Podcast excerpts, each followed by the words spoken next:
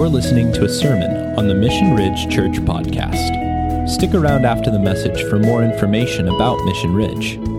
Thanks for tuning in.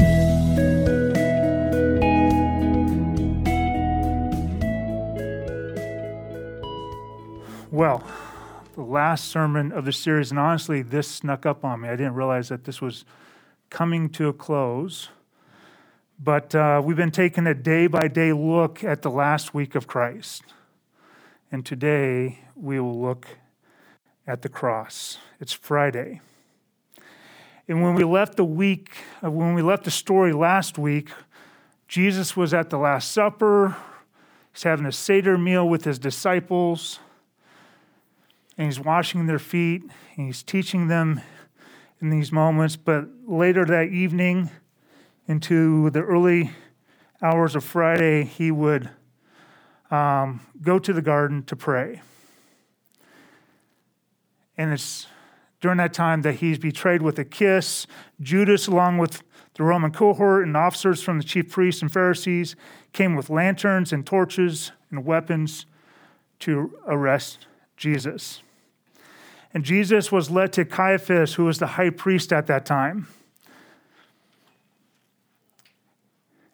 And there were scribes and elders of the community that were gathered together in the middle of the night. And this is the place where Peter denied knowing Christ. He denied Jesus three times. The third time, he cursed and he swore, saying, I do not know the man. The high priest questioned Jesus about his disciples and about his teaching. Sanhedrin tried to obtain false testimony about Jesus so they might put him to death. Finally, the high priest said to Jesus, I adjure you by the living God that you tell us whether you are the Christ, the Son of God. Jesus responded, You have said it yourself. Nevertheless, I tell you, hereafter you'll see the Son of Man sitting at the right hand of power and coming on the clouds of heaven. At Jesus' statement, the high priest tore his robes and said, He has blasphemed. What further need do we have of witnesses? Behold, you have now heard the blasphemy. What do you think? And the crowd that was present responded, He deserves death. And so Jesus was led to Pilate because the Jewish officials didn't have the authority to put Jesus to death, but Pilate did. And Pilate questioned Jesus. And after questioning him, he came back and said, I find no guilt in this man.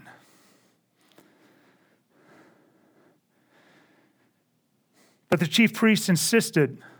He stirs up the people, teaching all over Judea starting from Galilee, even as far as this place. And when Pilate heard this, he asked if Jesus was a Galilean because Herod happened to be in Jerusalem as well. And Galilee was under Herod's rule. And so he sent Jesus to Herod. Now, this is Herod Antipas. Uh, Antipas. He was the tetrarch of Galilee and the son of Herod the Great. And he was looking forward to seeing Jesus. He wanted to see if Jesus would do some kind of trick for him, show him some kind of sign, amuse him. Herod questioned him at some length, but Jesus answered him nothing. And while the chief priests and the scribes were standing there, they they accused him vehemently. And so finally, Herod and the soldiers, they mocked Jesus, they dressed him in a gorgeous robe, and they sent him back to Pilate.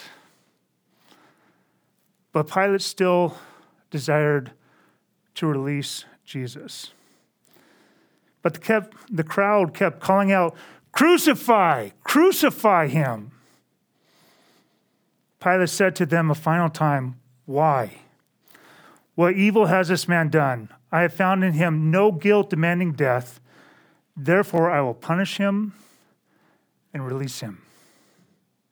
But the crowd was insistent with loud voices asking that he be crucified, and their voices began to prevail. Pilate pronounced sentence that Jesus be crucified to death. And they took Jesus to a place called the place of a skull, which in Hebrew is called Golgotha.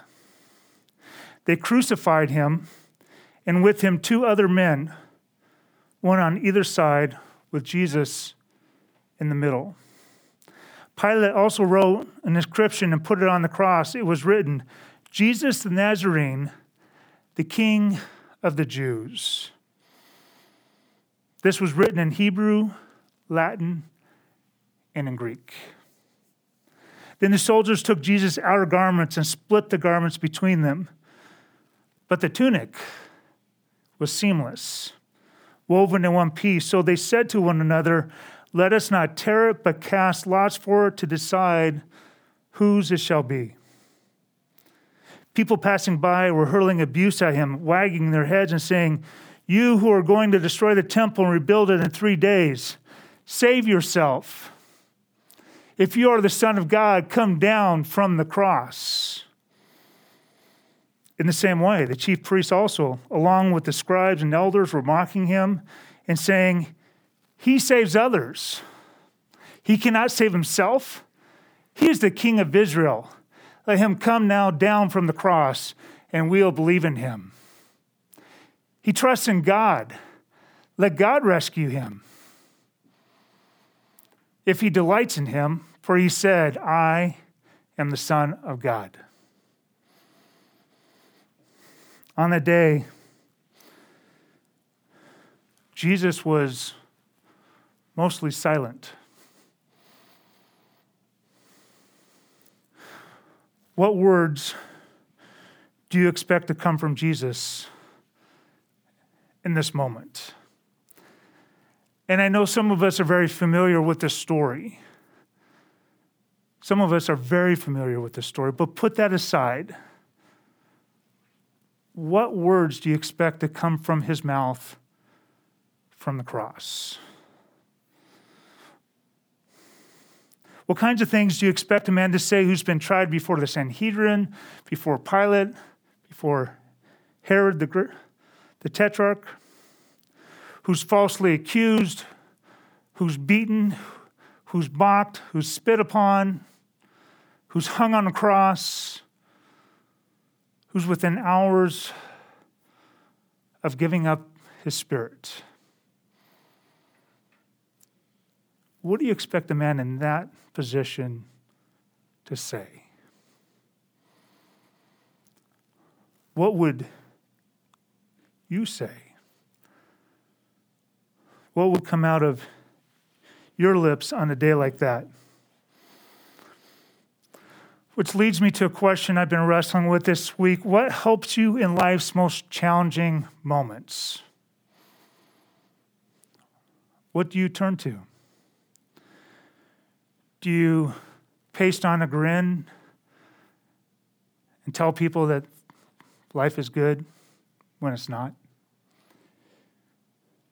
You binge watch Netflix? Do you have a tendency to curse heaven? Do you say, not again? Or, why me? Is there scripture that you turn to? Is there a song that helps you get through?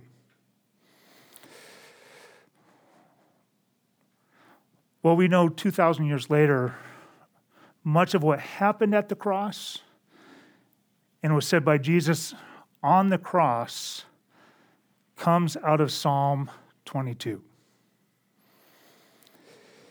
And scholars, some scholars believe, and I, I have happen to buy into this idea, is that this psalm, Psalm 22, was Jesus' life psalm. Now, a life psalm was an intimate psalm, is only known between you and God. But when it came to, to you at the end of your life, you would either want the Shema, the great Hebrew prayer, Hear, O Israel, the Lord is our God, the Lord is one, or your life psalm. One of those would be on your lips.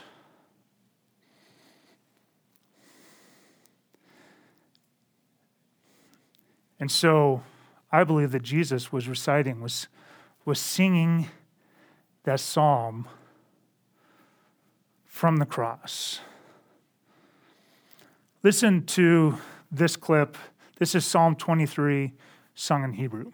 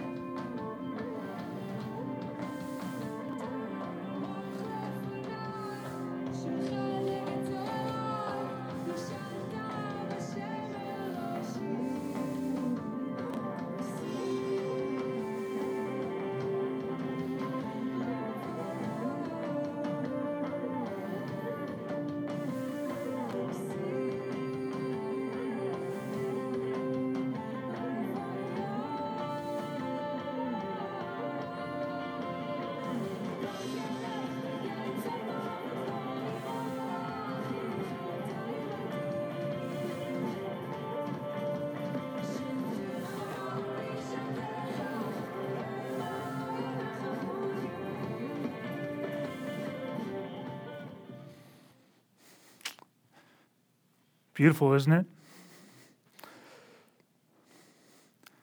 See, these Psalms were written to be sung. They were part of and are part of the Hebrew worship. How will worship in this moment shape the words of Jesus on the cross? Let's take a look at Psalm 22 together. My God, my God, why have you forsaken me? Far from my deliverance are the words of my groaning. Oh my God, I cry by day, but you do not answer. And by night, but I have no rest. Yet you are holy, O you who are throned upon the, the praises of Israel. In you our fathers trusted. They trusted and you delivered them. To you they cried out and were delivered. In you they trusted and were not disappointed. But I am a worm and not a man, a reproach of men and despised by the people. All who see me sneer at me. They separate with their lips. They wag their head, saying, Commit yourself to the Lord. Let him deliver him. Let him rescue him, because he delights in him. The psalmist David wrote this psalm a thousand years before Christ, would sing this song from the cross. I wonder if, as Jesus is singing these words, if it helped the people, the crowd that were watching, connect with what Jesus is singing and what's actually going on in front of them. Because we know when people deal with trauma, and this would have been a traumatic event for Jesus' mother and the other ladies and his disciple John. We know that when people are in trauma, they, they lose details. But we have some very finite details of this time. And maybe Jesus singing from the cross, his life psalm, helped the, those closest to him connect to the events around them. Yet you are he who brought me forth from the womb. You made me trust when upon my mother's breast. Upon you I was cast from birth. You have been my God from my mother's womb, yet be not far from me, for trouble is near, for there is none to help. Many bulls have surrounded me, strong bulls of Bashan have encircled me. They open wide their mouth at me as a ravening and roaring lion. I am poured out like water, and all my bones are out of joint. My heart is like wax. It is melted within me. My strength is dried up like a potsherd, and my tongue cleaves to my jaws. And you lay me in the dust of death, for dogs have surrounded me. A band of evildoers have encompassed me. They pierce my hands and feet. I can count all my bones. They look, they stare at me, they divide my garments. Among them, for my clothing, they cast lots. But you, O Lord, be not far off. O you, my help, hasten to my assistance. Deliver my soul from the sword, my only life from the power of the dog. I want you to notice in this psalm that, that David and Christ on the cross, they are both very realistic about the trouble that they face, the challenges of life. They're being open and honest and transparent about the realities that they're facing. They're not ignoring, they're not sugarcoating this.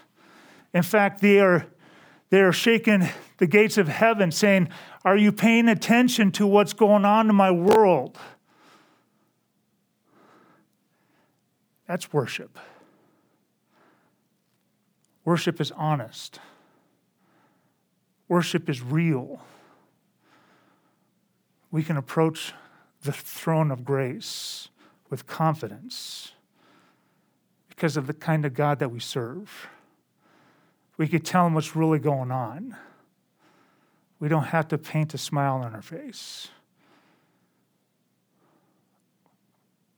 We don't have to gloss things over.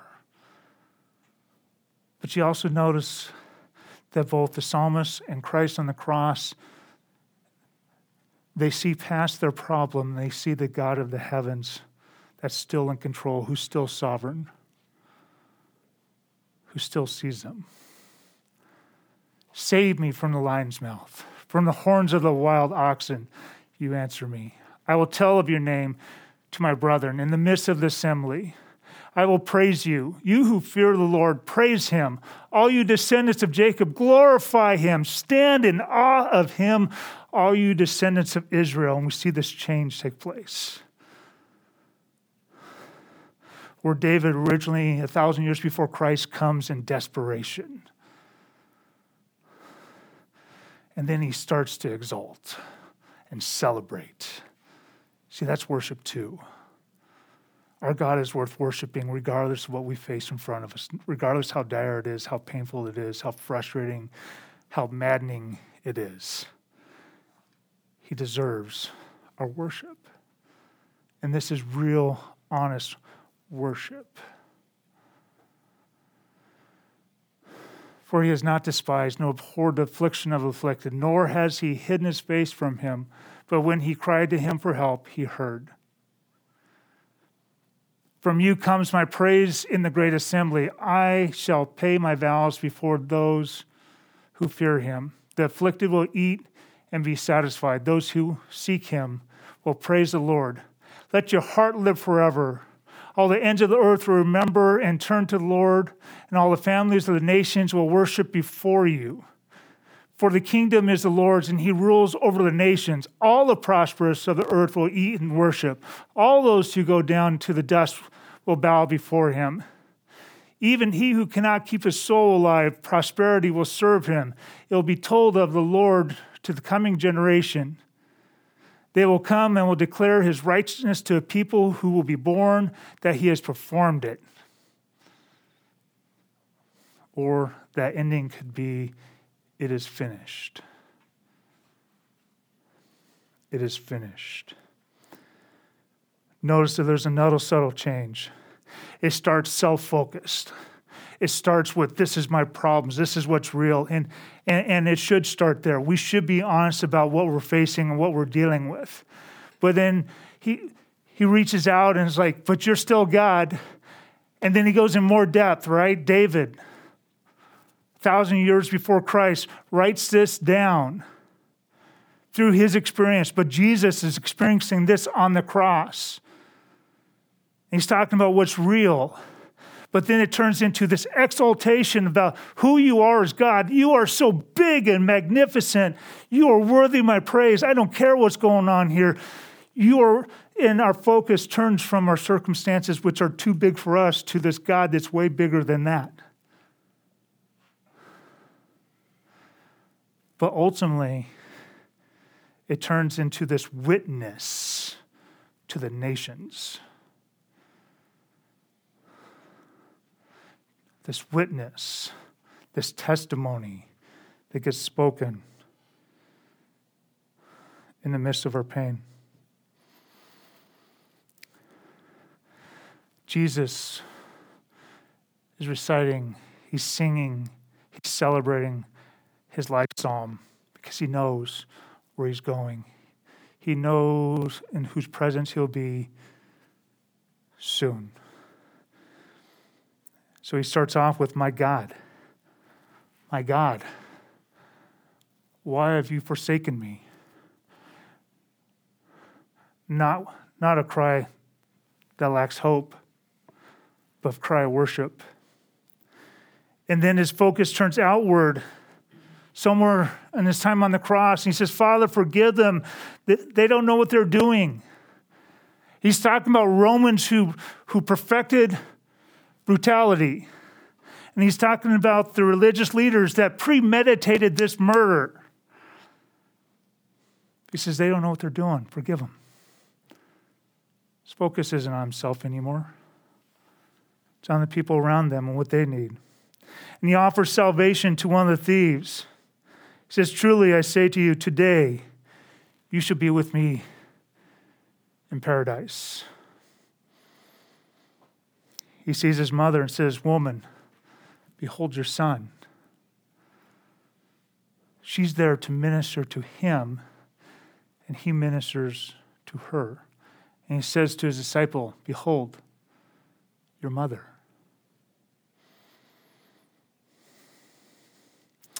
And he says, I'm thirsty. Again, connected to you and I in our human experience, how we oftentimes find ourselves wanting and in need. Jesus understands that wanting and that need as our great high priest. And as some believe, Jesus used the same Hebrew word that ends Psalms 22 it is finished it is finished. Jesus' word starts with his situation.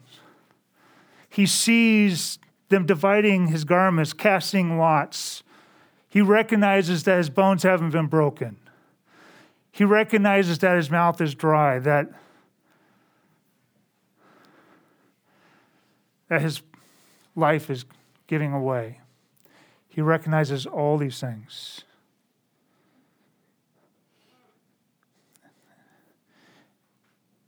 And so his words start looking internal, but then they move externally to the need of the people around him.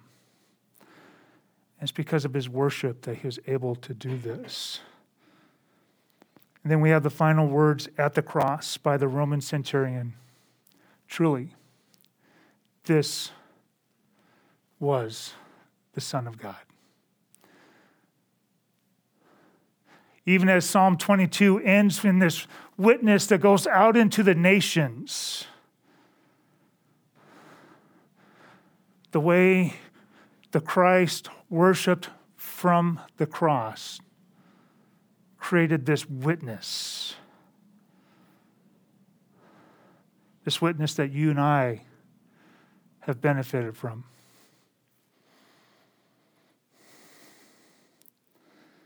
This process of repeating and singing allowed Jesus to continue to be purposeful even on the cross.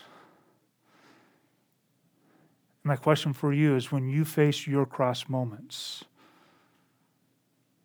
will your worship see you through that time?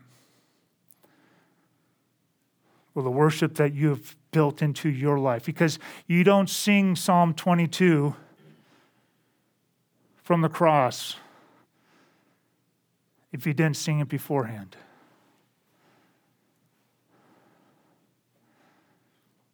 It's not John 11 35. Jesus wept. It's a little bit longer than that. The implication is this worship allows you to stay connected to your God and stay true to the path that He has called you to. Your worship may very well be your greatest witness to the people around you. Worship allows you to stay connected to your God and stay true to the path that He has called you to. When you have your cross moments, will your worship see you through that moment? When our family moved to Moscow, Idaho, we, we met this family, uh, Russ and Lisa Qualls.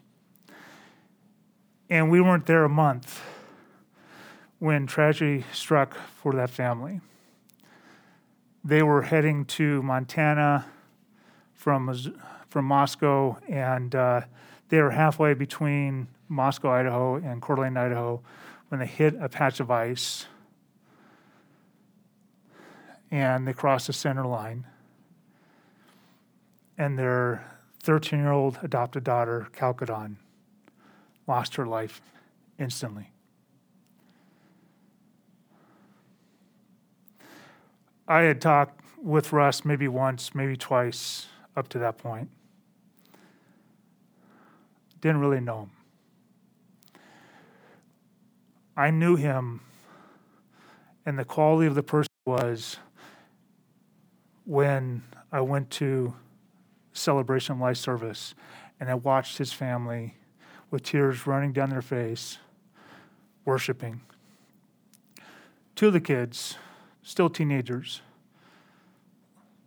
helped to lead worship that day. Tears running down their face. I knew who their God was. I knew in that moment how big their God was. I knew what was seeing them through those moments. It was their worship. It was the pattern of worship that they had developed in their lives that was seeing them through. You know, I I first worship of obligation. You're big, way bigger than me. I'm not very big. I'm going to worship you. And then I started to worship him out of love. And then worship became a, a joy for me. But then we hit this season of life where worship was the only thing that I could cling to when my world was turned upside down. And it saw me through a most painful time. It still does. So, some next steps. Invest in your personal rhythm of worship. Invest. Invest. This should cost you something. Your worship should cost you something. David said, I will not worship the Lord if it doesn't cost me. I will not make a sacrifice if it doesn't cost me. Our worship should cost us something. We should spend money in it. The things that we value, we spend money and time and energy on. It should cost you something. But it should be personal.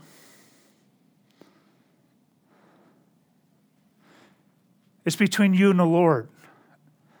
I'm not here to evaluate your worship.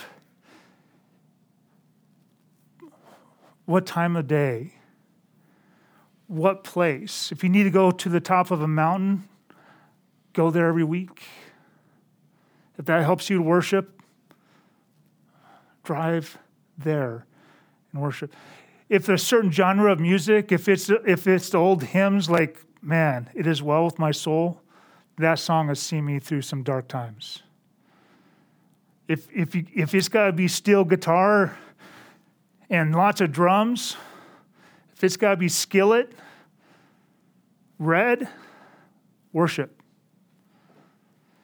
If it's got to be Garth Brooks, if it's got to be country, unanswered prayers, if that's your song, worship your God. But we should have our own personal rhythm of worship that sees us through not only the good times, but also the hard times. Invest in your personal rhythm of worship.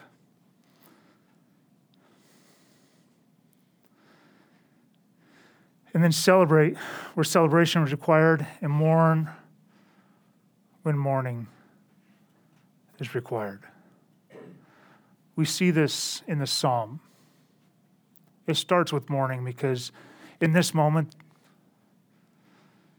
anything else will be fake. Anything else will be a lie. When you're on the cross, when life is doing its best to kick you in the teeth, don't lie.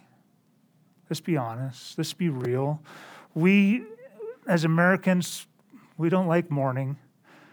Can I get an amen? We don't like mourning for ourselves, and we definitely don't like mourning with our friends. We just don't know what to do. We, we deflect with humor, right? Or we say, well, at least, at least there's someplace better. Russ and Lisa did not need to hear that their daughter was someplace better. They were robbed of a special young lady. They were robbed of so many memories. They were robbed of a precious life. We should mourn when it's time to mourn. We should celebrate when it's time to celebrate. We don't do that well either. Our perfectionism gets in the way. We like to evaluate, we like to critique, we like to revise, revamp, repackage. We got to do something new with this. Like, that was good, but we got so much more we could do. Let's do better. We don't even celebrate. We don't even tell our God thank you when we prayed for seasons upon seasons upon seasons. And we finally get an answer. We just sometimes run headlong into that blessing without recognizing the blesser.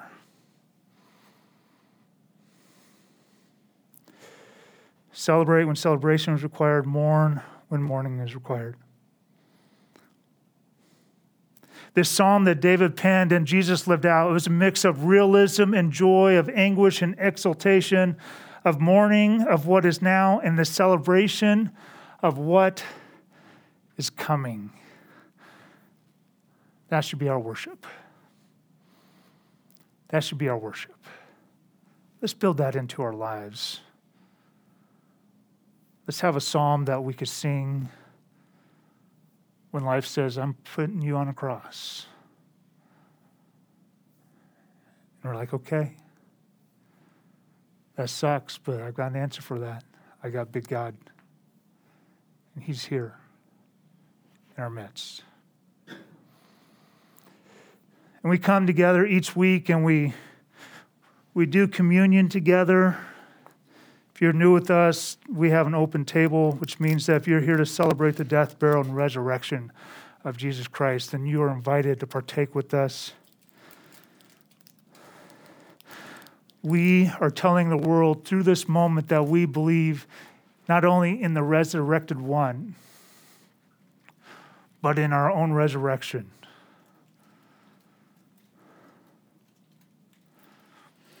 So grateful for what Christ was willing to do on that cross for you and for me.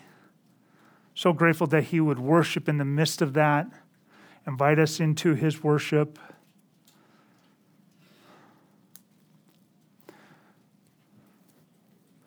The Lord Jesus, in the night in which He was betrayed, He took bread, and when He had given thanks, He broke and He said, This is my body, which is for you. Do this in remembrance of me.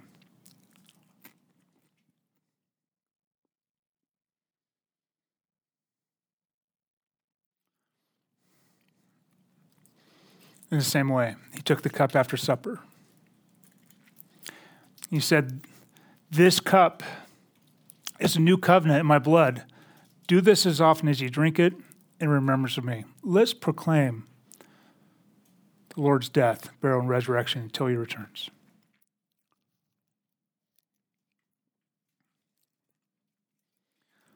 Lord,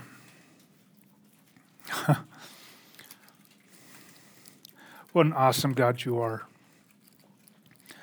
I don't know if before this week I ever connected just how you worshiped from the cross, how real and vulnerable you were in those moments,